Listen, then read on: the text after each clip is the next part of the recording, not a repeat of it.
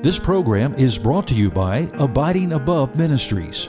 Well, I want to talk about a subject that we all deal with, and right now you're dealing with it, but we all deal with it. Some people admit it, some people don't admit it. But the title of this message is How to Conquer Destructive Habits. So if you have a copy of God's Word, turn, if you will, to Romans chapter 7. I'm just going to begin by reading a passage here that we received from the Apostle Paul, of course, written by the Holy Spirit through Paul. He wrote most of the New Testament. He was not a perfect man, but God did choose to use him. Early in his life, he was not a believer. Matter of fact, Saul of Tarsus, we know him as Saul of Tarsus before his Damascus Road experience. He was literally trying to round up Christians, tried to put them behind bars. He was okay if people chose to stone them. He was okay with that. He wanted what was called the way among Christ's followers, Christians in those days. He was wanting to stamp out the way. And then he had his Damascus Road experience. He was blinded by that great light, and Jesus himself spoke to him. That's why he is one of the apostles, because he had been with Jesus on that road to Damascus. And that man was absolutely changed. From that day forward, he was completely different. He was literally one with Christ Jesus. But now, with all that being said about him, Paul struggled with himself. I struggle with myself. My biggest problem is me, and your biggest problem is you. If we live our lives blaming all of our problems on someone else, we will die never correcting them. Our biggest problem is the three musketeers, me, myself, and I. And we have to admit that, and he does this in this passage. Uh, he's speaking to the church at Rome, and he's explaining something that he struggles with, and I'm going to read it, and you tell me that if you don't feel the exact same thing, I know you do. I know what this feels like. We all do. Romans chapter 7, I'm going to read verses 15 down through 25. Listen to what he says. He says, For what I am doing, I do not understand. For what I will to do, that I do not practice. But what I hate, that I do. Do you hate what you do, but you keep doing what you hate? And then the weeks go by, the months go by, the years go by, and you're still doing what you hate. And deep down you know, I can't blame it on anyone. It is me, it is me, it is me, O Lord, standing in the need of prayer. You can almost hear Paul speaking here out of personal frustration. He's not blaming anybody for anything. He's saying it is me. He said, I'm doing the very thing that I hate. Verse 16, he says, If then I do what I will not to do, I agree with the law that it is good. But now it is no longer I who do it, but sin that dwells in me. Notice, this is the apostle Paul. He just said of himself, I'm doing what I hate. He's saying, the problem is not someone else. The problem is sin that dwells in me. And I'm giving in to sin that dwells in me. He's admitting it. He says in verse 17, but now it is no longer I who do it, but sin that dwells in me. Verse 18, for I know that in me, that is in my flesh, nothing good dwells. For to will is present with me, but how to perform what is good I do not find. For the good that I will to do, I do not do, but the evil I will not to do, that I practice. He's admitting I'm sinning. He's admitting it. Not only that, he says, I practice. That means I'm doing something over and over again that I hate and I know better, but I'm doing it anyway. He's admitting this. He says in verse 20, Now if I do what I will not to do, it is no longer I who do it, but sin that dwells in me. He said that twice now. He said, I find in a law that evil is present with me, the one who wills to do good. He's saying, I desire to do good. This is what I believe, including the speaker, me. I believe everyone here desires to do good. I desire to do good. But I believe everyone in here this morning is struggling with themselves to do what they know is wrong. I believe they hate it, but at the same time they love it. It has to do with our human desires. We're going to look deeply into that. He says, but I see another law in my members, warring against the law of my mind and bringing me into captivity to the law of sin, which is in my members.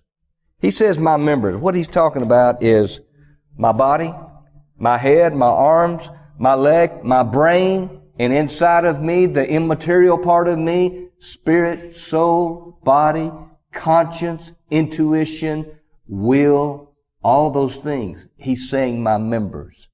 Our members, our total being, our body, our brain, our emotion, everything can be a tool in the hand of God or not. And God does allow us to make a choice. What will I use? What He created me in my mother's womb, what will I use it for? Will I allow Him to be like a hand in the glove? I'm the glove. He's the hand. He says, Oh, wretched man that I am, who will deliver me from this body of death? And then he says this in verse 25, I thank God. Notice, through Jesus Christ, our Lord. That's the answer right there. It's through Christ because you can't do it. God never said you could. He always said He would. So then, with the mind, I myself serve the law of God, but with the flesh, the law of sin. You ever feel this way? I mean, like there's a war going on between you, and what it is, is the war of self and the war of the Holy Spirit wanting to have its way. There's a war going on. There's a battle. That happens to all of us. Now, number one, if you're taking notes, number one, five reasons we fail to overcome sinful habits. Five reasons. And this is the first reason. We trust in our strength. That is, we trust in our mental power. I'll figure out a way out of this habit. We trust in our willpower. I'll try harder. We trust in our emotional power. I will be strong and it doesn't last. The reason is because we're trusting in our own strength. That's a problem.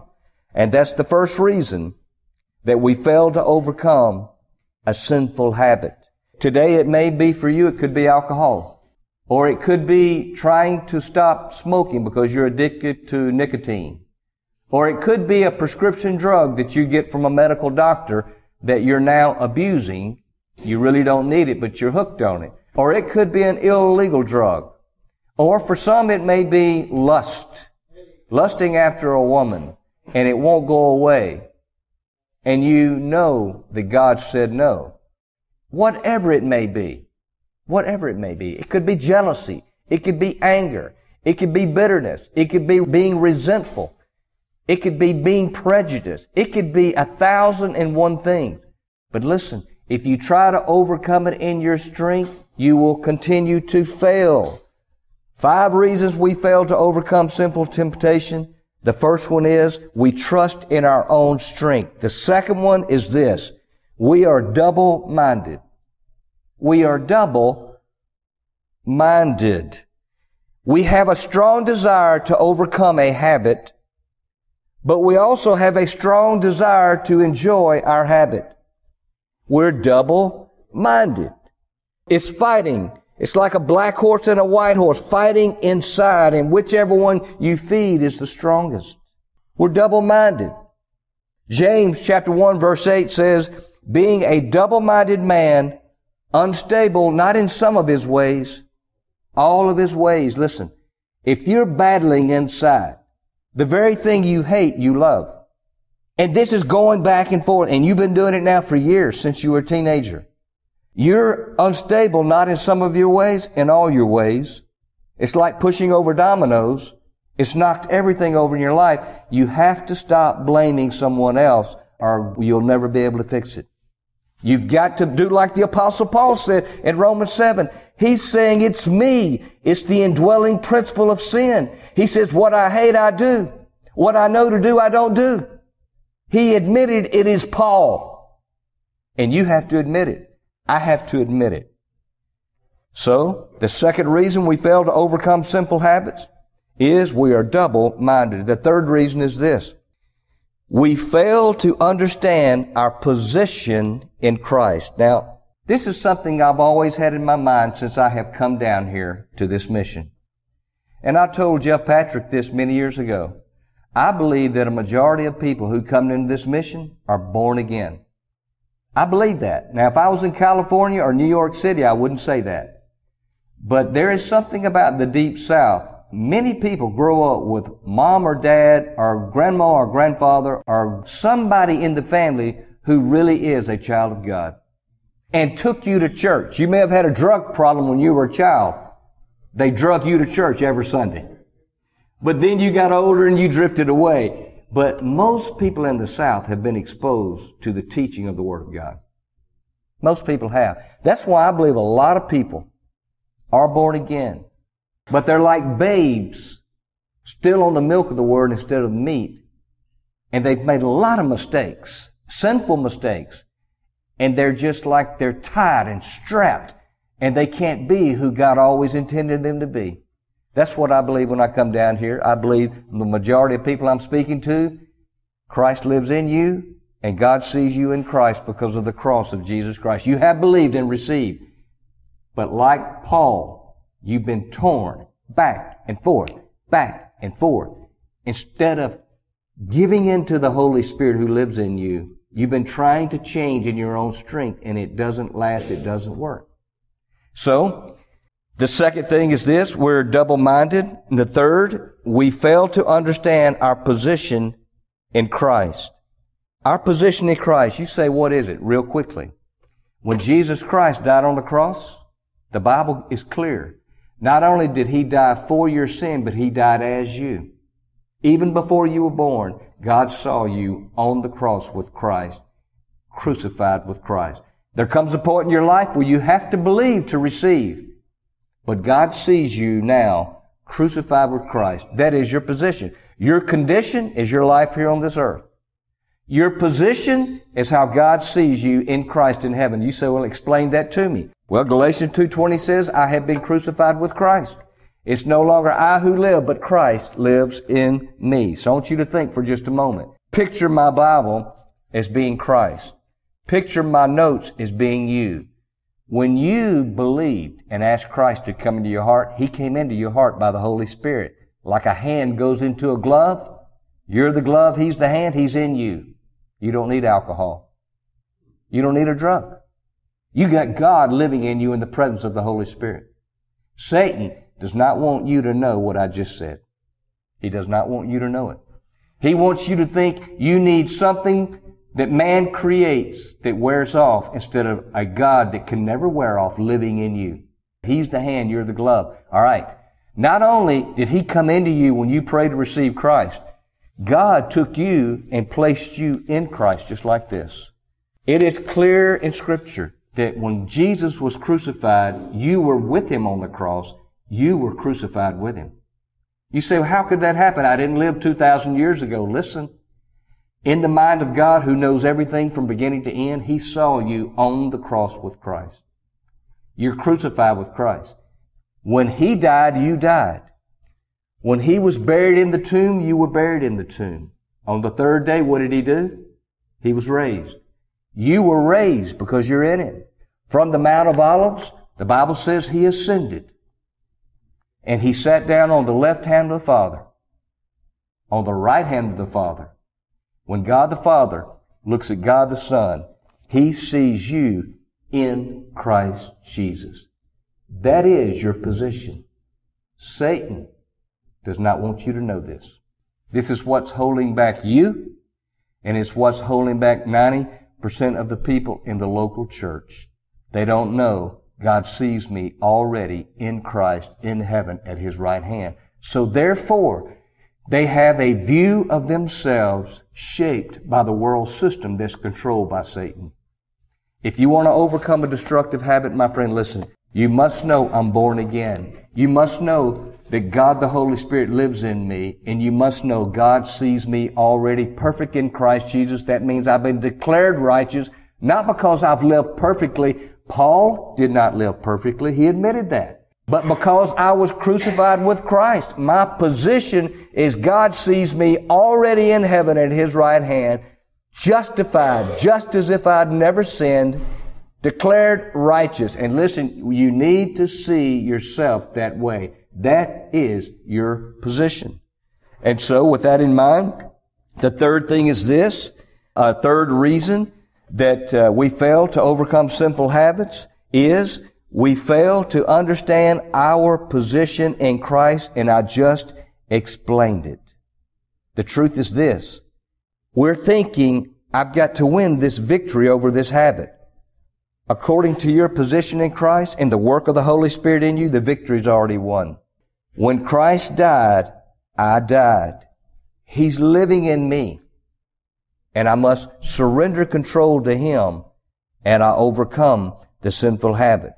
Satan does not want us to focus on this because he knows as long as they can't see this, I will control them until their physical death. They'll never lead anybody to Christ and they'll never disciple and help grow up a little boy or a little girl in their family because they're in bondage to things that I've created. Satan is having a heyday in this world system. A fourth reason we fail to overcome sinful habits, it's simply this. We make provision for sinful pleasures. You say, I'm going to quit smoking as soon as I finish this pack of cigarettes. That is making a provision for the flesh. If you say, I'm going to quit smoking, but you have eight cigarettes left in your pack. Put it in the water. If you don't, and you can get to it, you're making provision for the flesh. So, that's one of the reasons we don't get free from sinful habits is we make provision for sinful pleasures. Romans 13, 14, listen to what Paul says. Put on the Lord Jesus Christ and make no provision for the flesh to fulfill its lust. Whatever it is, if it's something visual, if it's something you put in your mouth, or something you shoot in your arm, get away from it. Make no provision for it so you can't get to it. You have to remove it from your life. You have to agree this thing is evil and holding me back and destroying my family members and my friends. You see, our problem is we hold on to what we love. You have to decide. This thing that's controlling me is evil. You have to make a decision. This thing that's controlling me is evil. The fifth reason we fail to overcome sinful habits is because we hide our secret sins. Satan's lie is this. Sins remain hidden. That's what Satan wants you to believe. But you know what God says in Numbers chapter 32 verse 23? God says, be sure your sin will find you out. James chapter 4 verse 6 says, God is opposed to the proud, but he gives grace to the humble. Now, those are the reasons that we can't get free from destructive habits. Now, I want to give you eight steps Eight steps to overcome habits. And the first one is this. Engraft Romans 6 and 8 into your soul. I wish we had time that I could read Romans chapter 6 and read Romans chapter 8. I don't. I'm going to encourage you to get a copy of God's Word, find someone who has a Bible app and read it from their phone, but read slowly and meditate on Romans chapter 6 and then Romans chapter 8. That's called engrafting Romans 6 and 8 into your soul. Meditate on it. I would encourage you to memorize it. You say, what does engraft mean? It means to make it a living extension of your life so that it can produce spiritual fruit. In other words, you get so fixed on what God's Word has to say That God's Word transforms you from the inside and it begins to show on the outside. So, engraft Romans 6 and 8. So, what does Romans 6 and 8 say? It says that we are to picture ourselves dead to sin. You say, how can I picture myself dead to sin? Because I'm struggling with it. You have to picture yourself crucified with Christ. Paul said it's no longer I who live, Christ lives in me. And the life I now live in the flesh, I live by faith in the Son of God who loved me and delivered himself up for me. Picture yourself dead to sin. God's Word says we are dead to sin. Listen to Romans 6:11. Paul says likewise, remember this is the same Paul who also would say in Romans 7:15 through 25 that he struggles back and forth, back and forth with sin in his life. This is what he says in Romans 6:11. Likewise you also reckon that means to consider yourselves to be dead indeed to sin, but listen, but alive to God in Christ Jesus our Lord, crucified with Christ, buried with Christ, raised with Christ, living. He's living in us. We need to surrender to him. It's a living relationship. It's not dead. It's not boring. It's exciting. So when we die to sin, this happened when we became a Christian. We share in His past achievements. What He did on the cross, because we were in Christ, we're declared righteous. What He did has affected all of us. We have to see this. You see it in Galatians 2.20. You see this in Romans chapter 6 uh, verse 4, listen to this. Therefore, we were buried with him through baptism into death, that just as Christ was raised from the dead by the glory of the Father, even so we also should walk in newness of life. And then Colossians chapter 3, verse 1 says, Since then we've been raised up with Christ, keep seeking the things above. What did he say? Since we've been raised up with Christ. Well, when was I lying down with Christ? When we were crucified with Christ, we were buried with Him. Since then, we have been raised with Christ. Third day, Christ was resurrected. We were resurrected with Him. I'm no longer bound to sin. I'm alive in Christ Jesus. And so, God's Word says that we're dead to sin. Now, I want you to think about this for just a moment. The law of sin is like gravity pulling. If this earth were not rotating right now, causing gravity, you and I would immediately fly off of it. It is the rotation of the earth that causes the gravity that causes our feet to stay on the ground. And you know what? You can't defy the law of gravity. If you don't believe me, go climb on top of a, the tallest building in Memphis and jump off and see what happens. Gravity will bring you all the way back down to the earth every time. Same thing with an airplane. An airplane can defy the law of gravity until the gas runs out. And then it goes back down to earth. Listen. God the Holy Spirit lives in you. He never wears off. He's eternal. He keeps you above the law of sin. But you have to tell yourself no, and you have to tell Him yes, over and over and over again. And He will lift you above what pulls at you and defeats you. You cannot blame it any longer on anybody. It is each individual. Just like Paul who wrote this. He too had to say no to Paul and yes to God. You have to say no to you, yes to God. I have to say no to me and yes to God. You see, God designed the eagle to fly in the air. God designed the Christian to speak His truth in his heart day and night. I can do all things through Christ who strengthens me. Over and over and over again. We ought to be as gladly surrendered to the Holy Spirit as the alcoholic is to the bottle. One wears off, one will never wear off. Amen? A habit will become second nature to you. If you have a habit, it becomes second nature. You're always thinking how to fulfill that habit. Medication can become second nature to you. You say, well, how do I transfer this in a spiritual way to be strong in the Lord. 1 Thessalonians 5:17 says pray without ceasing. That means to the degree I'm thinking how can I get the bottle? I'm thinking I can do all things through Christ who strengthens me. Trust in the Lord with all your heart. Lean not on your own understanding. In all your ways acknowledge Him and He'll direct your path. If you keep doing that, within 30 days, you'll flip the way you think. And what's strong in you now, like Paul, who says, I hate this, but I keep doing it, will flip in you, and the Lord will become strong in you. And you'll be so glad when you do this. You can, if you will. You can't blame anybody. Paul didn't blame anybody. He said, It's me. I say it's me. You have to say it's you. See, if you keep blaming, you never take care of it. You finally have to say, I did it.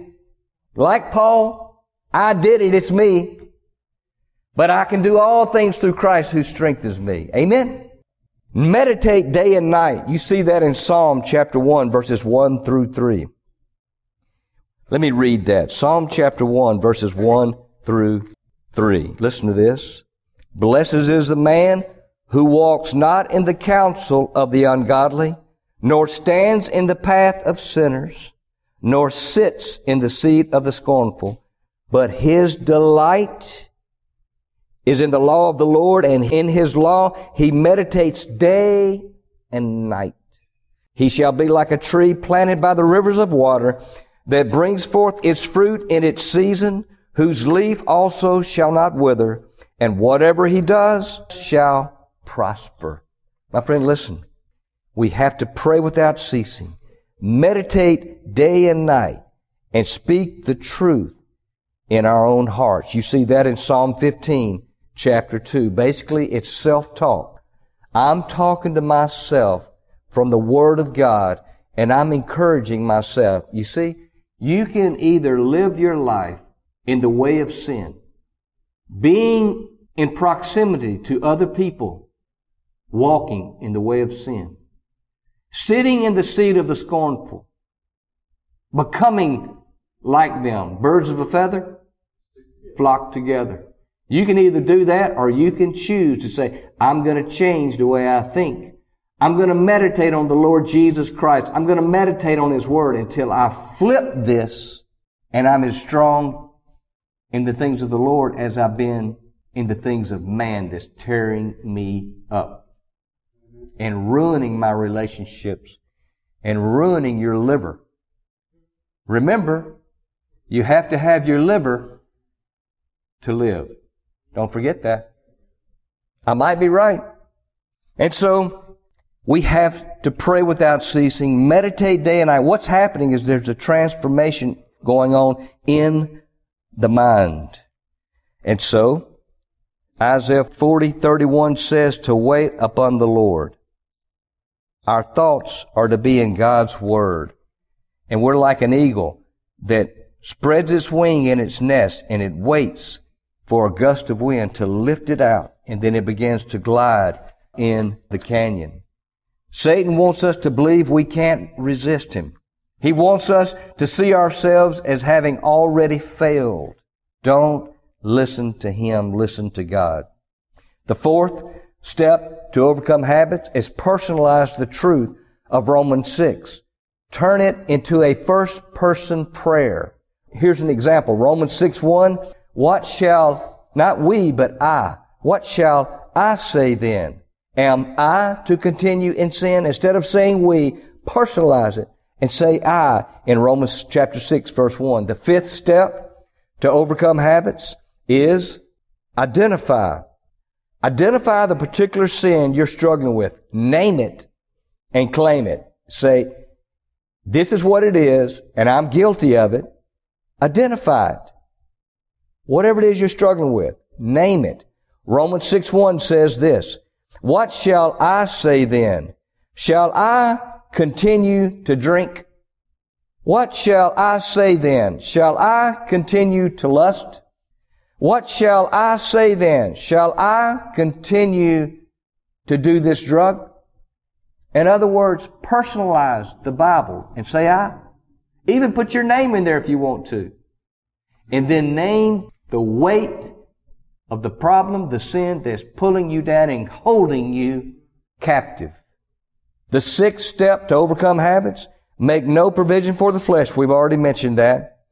Remove it from your eyes, remove it from your ears, remove it from your taste, remove it from your touch, and yes, remove it from your nose. Sometimes a smell can lead you into some kind of temptation.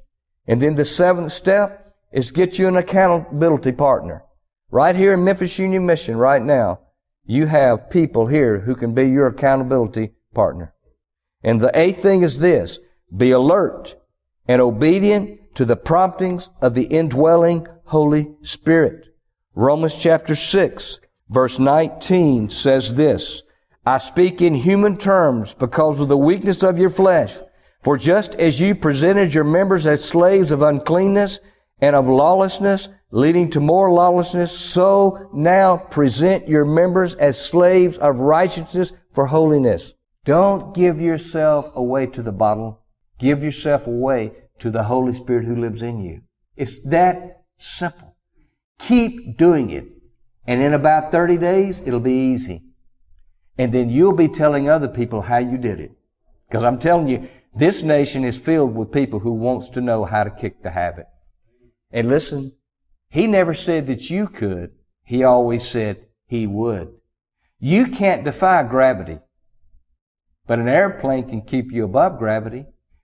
You can't deal with sin in your own strength, in your mind, will, and emotions. But the Holy Spirit in you, He can deal with it. If you tell yourself no and tell Him yes, you stay above the pull of the law, the world, the flesh, and the devil.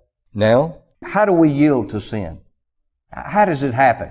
I'm going to read this. Watch. This is how it happens. How we yield to sin. We have a sinful desire. That's number one. Number two, we visualize that sinful desire. Number three, we decide to fulfill it. Number four, we become a servant to that sin. Number five, we yield our bodies to carry out what we think, desire, and visualize. We carry it out. Now I want you to think about the Holy Spirit. Number one, we experience the prompting of the Holy Spirit. Number two, we visualize our obedience to the prompting of the Holy Spirit. Number three, we decide to obey the voice, the prompting of the Holy Spirit. Number four, we are God's servants. We're not servant or addicted to a substance. We are servants of the living God.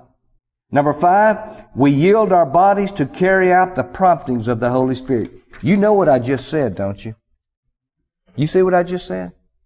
Following this world system controlled by Satan, taking into your eyes, ears, mind, mouth, hands, substances created by man to make you feel good.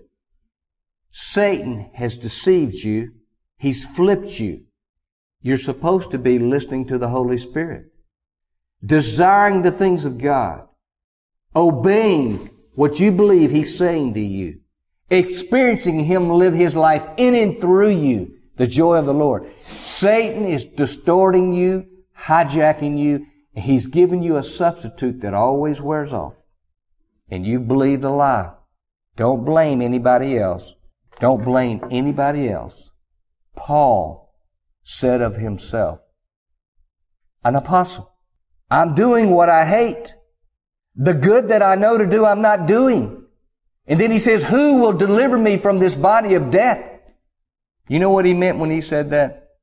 Back in those days, one of the ways they executed people who murdered someone, back in those days, they don't do that anywhere now. You know what they did? If they murdered someone, one of the punishments, one of the execution, if you killed that man, they would take you and put you face to face with that man, that dead man. And they would wrap you with rope all the way down from your head to your legs, just like that with that person you murdered. They would take you out to the wilderness and put stakes in the ground so you couldn't move. And let you die of starvation in the sunlight, no water, with that corpse. That was your punishment. That's what Paul was saying. Who will deliver me from this body of death? Some of you feel that way with your addiction. Choose to be the glove. Let the Holy Spirit be the hand. Tell yourself no. Tell Him yes. And eventually you will see more and more. What I was doing with this substance that controlled me and ruined my relationships in life was the exact opposite of what I should have been walking with God, listening to His prompting, letting Him control my desires, being what He created me to be when I was a little baby in the side of my mom. You can do it if you will. Amen. You've been listening to Abiding Above Ministries with Chris Hodges. If you would like Chris to speak at your church or event, please go to our website, abidingabove.org. God bless you and make you a blessing.